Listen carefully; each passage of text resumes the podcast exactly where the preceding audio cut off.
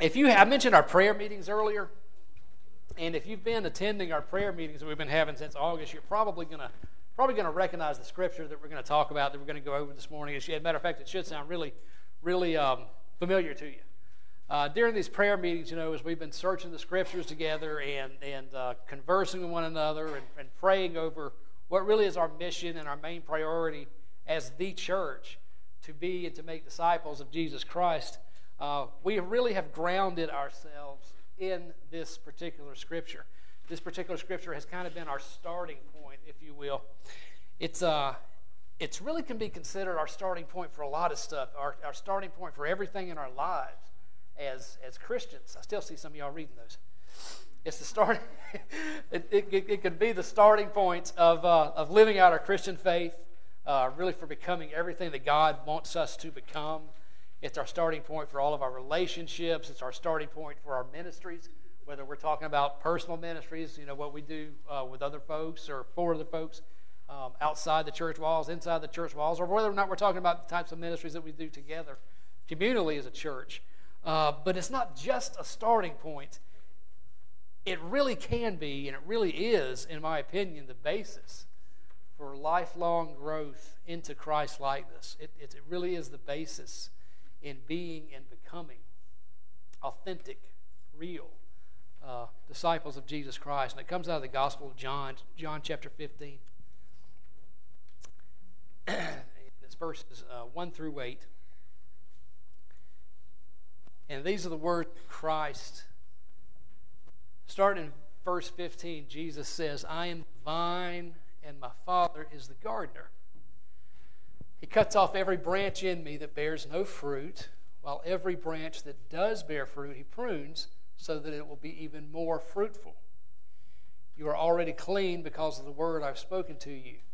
Remain in me as I also remain in you. No branch can bear fruit by itself, it must remain in the vine. Neither can you bear fruit unless you remain in me. I am the vine, and you are the branches. If you remain in me, and I remain in you, you will bear much fruit. Apart from me, you can do nothing. If you do not remain in me, you are like a branch thrown away and it withers. Such branches are picked up, thrown into the fire, and burned. If you remain in me, and my words remain in you, Ask whatever you wish, and it'll be done for you. This is to my Father's glory, that you bear much fruit, showing yourselves to be my disciples. That's the word of God for the people of God.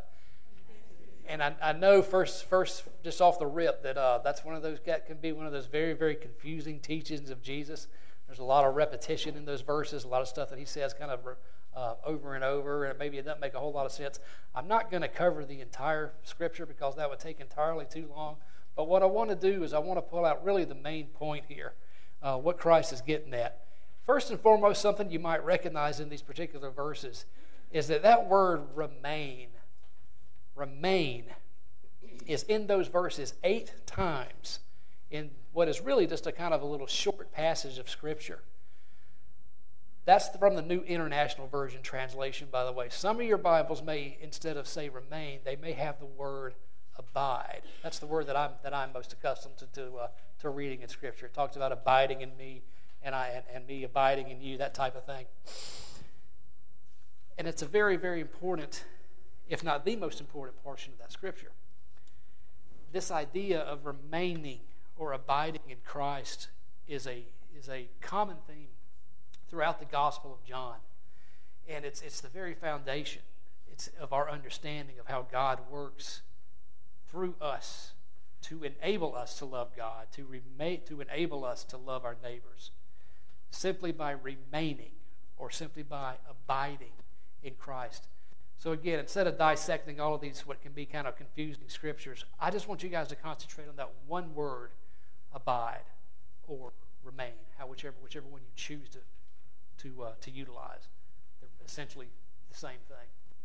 That's what I want to talk to you about today this idea of abiding or remaining in Christ. What does that mean? What does it mean to abide? What does it mean to remain? Well, it basically just means this it basically just means to stay. It means to stay grounded. It means to, to, uh, to live in a constant state of awareness of the presence of God who is always with us, but also in an awareness of our constant relationship with Jesus that Never ends. As Paul says, it means to pray constantly, to seek Jesus and in all things. There's a short definition or short understanding of what he means when he says, remain in me or abide in me. And with that, Christ tells us very plainly. Now, this is the plain part of the scripture, as confusing as it can be. Abiding in Christ, Jesus follows that up by telling us very, very, very plainly what's going to happen if we do remain in Christ, if we do abide in Christ, and what's going to happen if we don't abide in Christ. Take a look at verses 4 and 5 one more time. Here's what Jesus says Remain in me or abide in me, as I also remain in you. No branch can bear fruit by itself, it must remain in the vine. Neither can you bear fruit unless you remain in me. I'm the vine, you are the branches. And here it is. If you remain in me and I in you, you will bear much fruit. Apart from me, you can do nothing. So that's pretty simple to understand. Jesus says that if we abide in Him, if we remain in Him, we're going to produce a lot of fruit in our lives. If we don't, we won't. So, what is this fruit that Jesus is talking about? What is this fruit that God, that Christ is referring to? The kind of fruit that Christ is referring to are, is both the inward and the outward evidence that we are truly abiding in Christ and that our minds and our hearts are being transformed into his likeness. I want, that's what I want to talk to you about today, besides, the besides abiding. What happens when we do abide? What happens when we fail to abide? Maintain that relationship, maintain that prayer life, all, all, of, all of these things that we, that we, that we participate in uh, to remain that relationship with Christ, to, uh, to uh, continue to allow Him to change us. I want to talk about what that fruit is. What does He mean when He says, You'll produce much fruit if you abide in me, if you remain in me, and uh, if you don't, you know, you, you won't. What's He mean by that? Well, the Apostle Paul names very specifically what that fruit is over in Galatians chapter 5. It's Galatians 5, chapter uh, 22 and 23. And if you've been in the church any amount of time, you have undoubtedly heard of this fruit before. It's what we refer to as what? Fruit of the Spirit. There you go. And here they are. Here is what Christ is talking about he refers to that fruit that abiding, that remaining in him produces. These are those things, and I really want to drive this home this morning, and I hope that I do a good job with it. These are those things which are evidence of our spiritual health and that they are evidence that we are followers of Christ. Here they are, there's nine of them love, joy, peace, kindness, goodness, faithfulness, gentleness, self control. I didn't have time to make slides for this. I wish I had. But you can find all of those in Galatians if you want to look at them again. They're in Galatians 5, chapter, uh, Galatians chapter 5, verse 22 and 23. Let me repeat them one more time. Jo- love, joy, peace, patience, kindness, goodness, faithfulness, gentleness, and self control. Now, what I want you to note is very, very, very specifically about this fruit.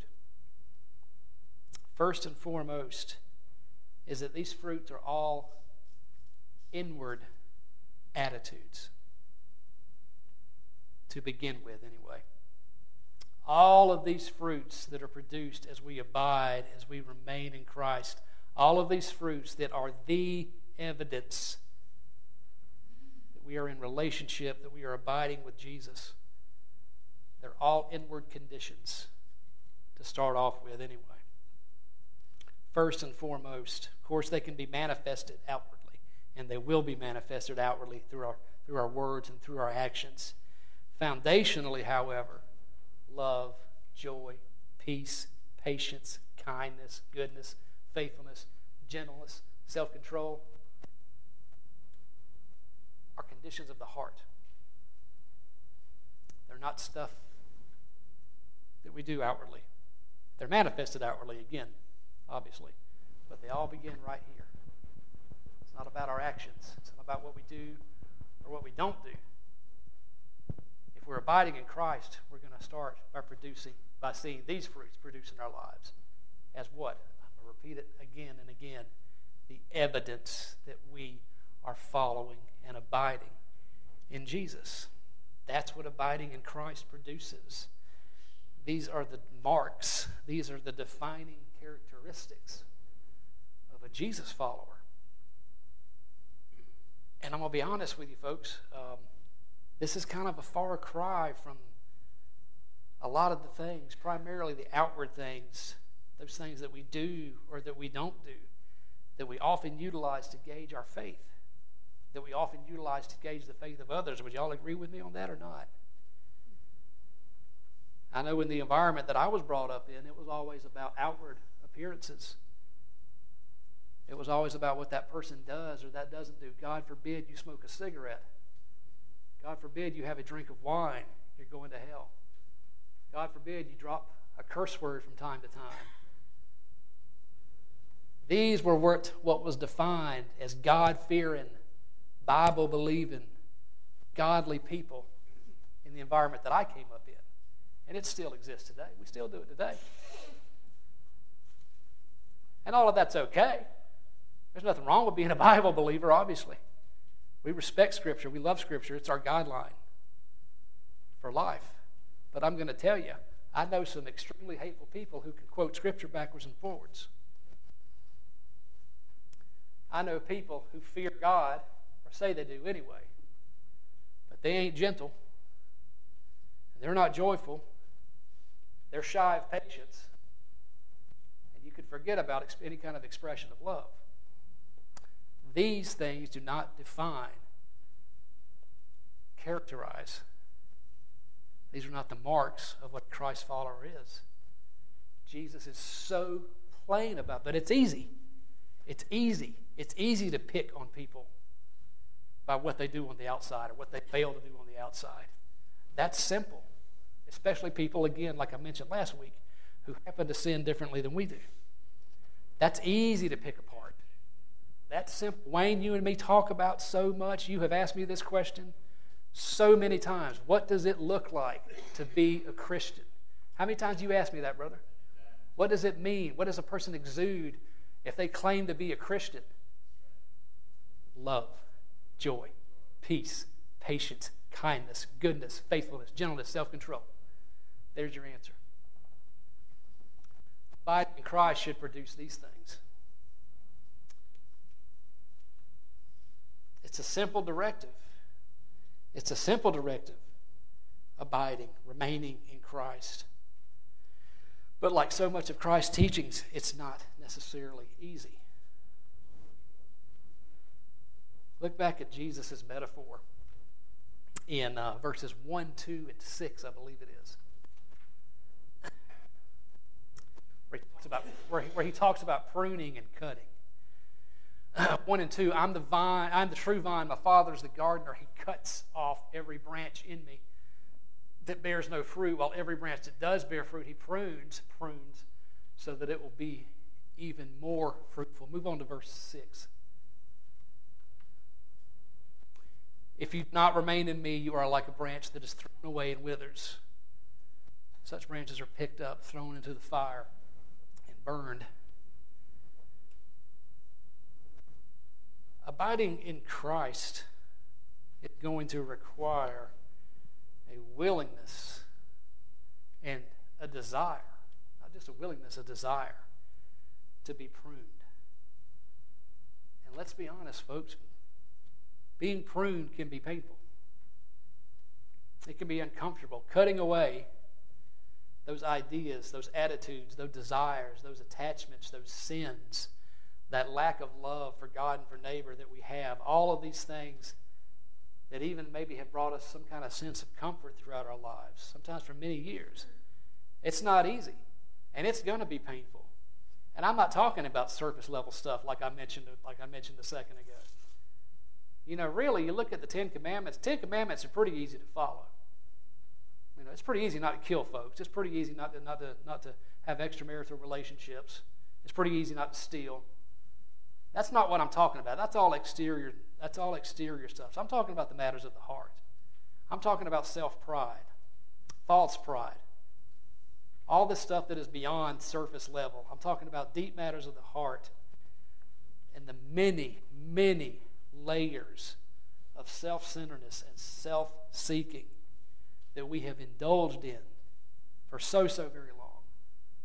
Abiding in Christ is going to require a submissive pruning and cutting away of all that stuff. Some of us don't want to give it up. That's understandable. There's certain things about ourselves that we don't want to give up. Because a lot of that's in our simple nature. It's in our, it's in our nature to be self centered. It's in our nature to put ourselves first. It's in our nature, obviously, to love myself before I love my neighbor a lot of times. We got to ask ourselves do we want to give that up? This whole abiding in Christ thing, this whole idea of becoming love, joy, peace, patience, kindness, gentleness, faithfulness, self control. Is it worth it? Is it worth it? Well, the short answer is yes. And actually, Jesus tells us. I don't have this for the screen, but just a few verses later, Jesus says, yeah, it's absolutely worth it. Here's what he says in John 15 11. He says, I have told you all this. I have told you all of this stuff. Back up to verses 1 through 8. All this stuff about abiding in me and cutting away and pruning all that stuff that's not good for you. I have told you all of this stuff. Why, Jesus? so that my joy may be in you and that your joy may be made complete. Jesus says not only is it worth it, it's, it's, it's more than worth it. You know, one of the coolest things to me about the Christian faith is that joy is not found in our external pursuits. That's what the world tells us. It tells us we're going to find joy in our relationships. It tells us that we're going to find joy in our bank account. It tells us that we're going to find joy in, in whatever, whatever habits we have that control us, what, which is basically idolatry, by the way. The world tells us that's where joy comes from. That's not what Christ tells us. And that is the ironic and the, also the cool, one of the coolest thing about Christianity is joy isn't found in the external, but it's found in giving up ourselves for the sake of other people.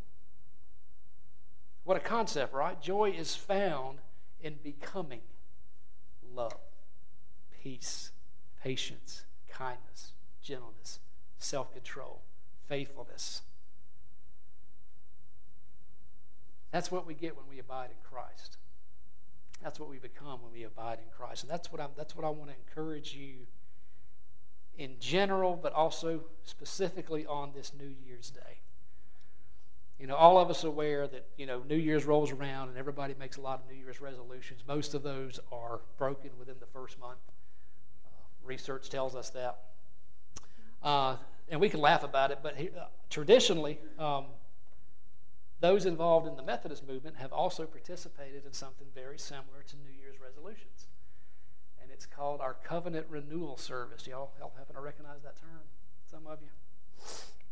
With the exception of, uh, with the exception of today, with the exception of this year, every pre, every prior year since I've been serving as a pastor, I, have gone through a covenant renewal service with, our, uh, with the congregations that I serve. Basically, what that is is it's a uh, it's a liturgical service, very similar to what we do during communion. It's it's, it's a lot of responsive reading. In other words, I'll, I'll say something and and you guys will respond prayerfully to it. But basically the idea around that is recognizing and, and admitting, you know, our failure throughout the year um, to fully live up to our calling, for one thing. Um, but also afterwards that, you know, res- responding and recovenanting or revitalizing our relationship with God and, re- and revitalizing and recovenanting together is our, as our, uh, as the community, as the local church. And, uh, you know, re- revitalizing those efforts and, our, and our commitment. I'm not going to do that this year. Um, just I just opted not to. Um, but considering the subject matter of abiding in Christ, I'd like you guys to consider that at the beginning of 2023. What does that look like? And I want you guys to consider how maybe y'all can make a new covenant when it comes to abiding in Christ with yourself, with abiding in Christ with Christ, by abiding. Uh, what does that look like in your family life? What does that look like in the, in, in the life of your church. How you might more consistently and more routinely abide in Christ. And that's and that's that's that's uh, kind of the flyers that I gave out to you. If y'all want to take a look at them now, these are just some ideas. This is not something I'm going to hold you to. This is not something I'm. You see, you see, there's a place on there for you to sign. I'm not going to ask for your signature or anything like that. I'm just giving you. I'm just, and I, I need a copy of it myself. Um, again, this isn't something for you to, to sign unless you want to for your own purposes. But this is just kind of something that uh, that you might want to consider. What's it look like to abide in Christ? What could it look like to abide in Christ in the upcoming year? Maybe a little more than I've been doing thus far. What would that look like? And what would it look like at the beginning of this year to, to recovenant that relationship with Jesus? And these are just a few ideas um, that, that, you might, that you might want to consider, or you might, want to, might just want to get some kind of idea. But uh, here's, here's, I'll just read through it radical hospitality. Y'all know that we've talked about radical hospitality so, so very much since I've been here. And we're doing, a, in my opinion, we're doing a really excellent job as a church exercising this. But here's a few ideas how you might, how you might want to covenant with Christ. You might want to abide with Christ a little more in, in, in this regard. Make my heart a welcoming place for God. Spend time with God. And I know that seems like such a simple, simple duh directive as Christians. But we really can't overemphasize how important it is to actually spend time with God. Don't rush through your times with God. Don't give God five minutes of your day. Give him more than that. He deserves it for one thing. But here's the other thing you are the one who's going to benefit from that as well. The more time you spend with God, the more you are going to exude those qualities of love, peace, patience, kindness, gentleness, faithfulness, self control. That's the promise that Jesus gives in our scriptures today. Spend time with God. One of the simplest pieces of advice that I can give you in abiding in Jesus, in, in recovenanting with Him this year.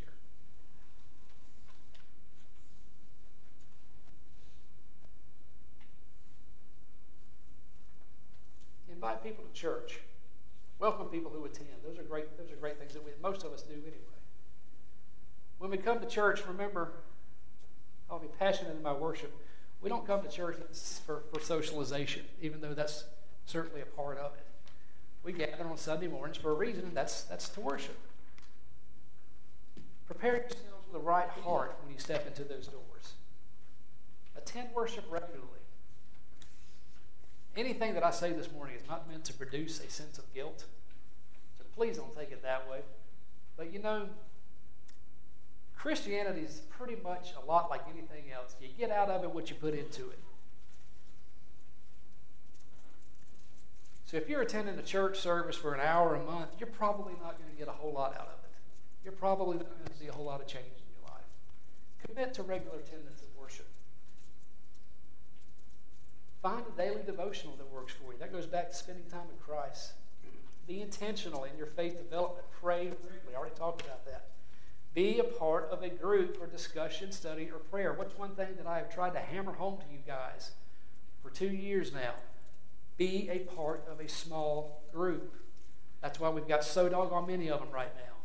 I cannot overemphasize the importance of being a part of a group, whether it's what we do life groups, just basically uh, just getting together and talking about our lives with Jesus, whether it's being part of our Bible study, which is awesome, by the way whether it's being part of our Sunday morning thing, we have a number of opportunities to be a part of, to be involved in. And again, it's for your benefit. It's not for me standing up here to make you feel guilty or feel bad about it. It's for your benefit. Discover your spiritual gifts and talents, and all of you have we did speak about this recently. Every one of you has spiritual gifts, every one of you has talents that God Himself has given you. And just read through the rest of it. I'm not, I'm not going to read this whole thing to you. And again, this isn't about guilt. This isn't about making anybody feel bad. It's about examining your spiritual lives.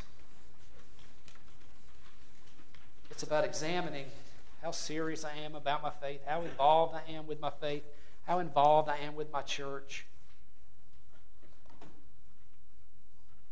I say that I believe, but do I practice that I believe?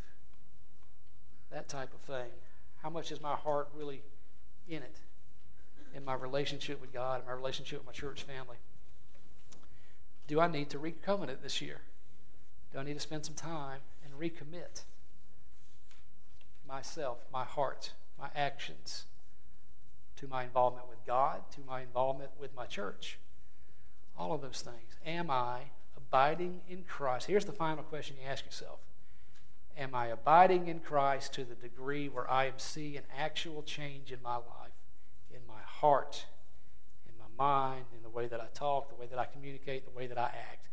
Am I seeing the production of love, peace, patience, kindness, faithfulness, gentleness, self control? If not, now's a good time to, to rethink that, to recovenant that, to revitalize that in your life. Pray with me. Gracious Heavenly Father, we thank you this morning, as, we, as did earlier, for a new year. We Thank you for the precious of life that you've graced us with. And God, we don't want to waste it. We don't, we don't want to waste our lives with, with uh, exterior pursuits, external pursuits, worldly pursuits. God, we know where true joy and peace lie. And that lies in, it lies in you. It lies in our relationship with our Creator. The stuff that we all know, God, but we, but we, but we somehow just seem to fall short with it so easily and so often. So we would just ask you, God, to give us reminders. Just remind us, God. Come into our hearts and, and, just, and just remind us hey, it's time to have a prayer time. It's time to sit still in my presence. It's time to attend worship with my brothers and sisters. It's time to give some, it's time for me to give some time to other people. Place those reminders in our heart, God, and give us the willingness and the desire to respond to those things. Thank you again for our salvation, Lord. Thank you for Christ who gives us uh, uh, just, such, just such a wonderful example, God, of, of who you are, what you look like, and how you operate. And also at the same time gives us our example of what we can look like, how we can operate in this world. Thank you for all of these gifts, Lord. We thank you for the precious presence of Jesus who's always with us. The name of the Father, Son, and the Holy Spirit.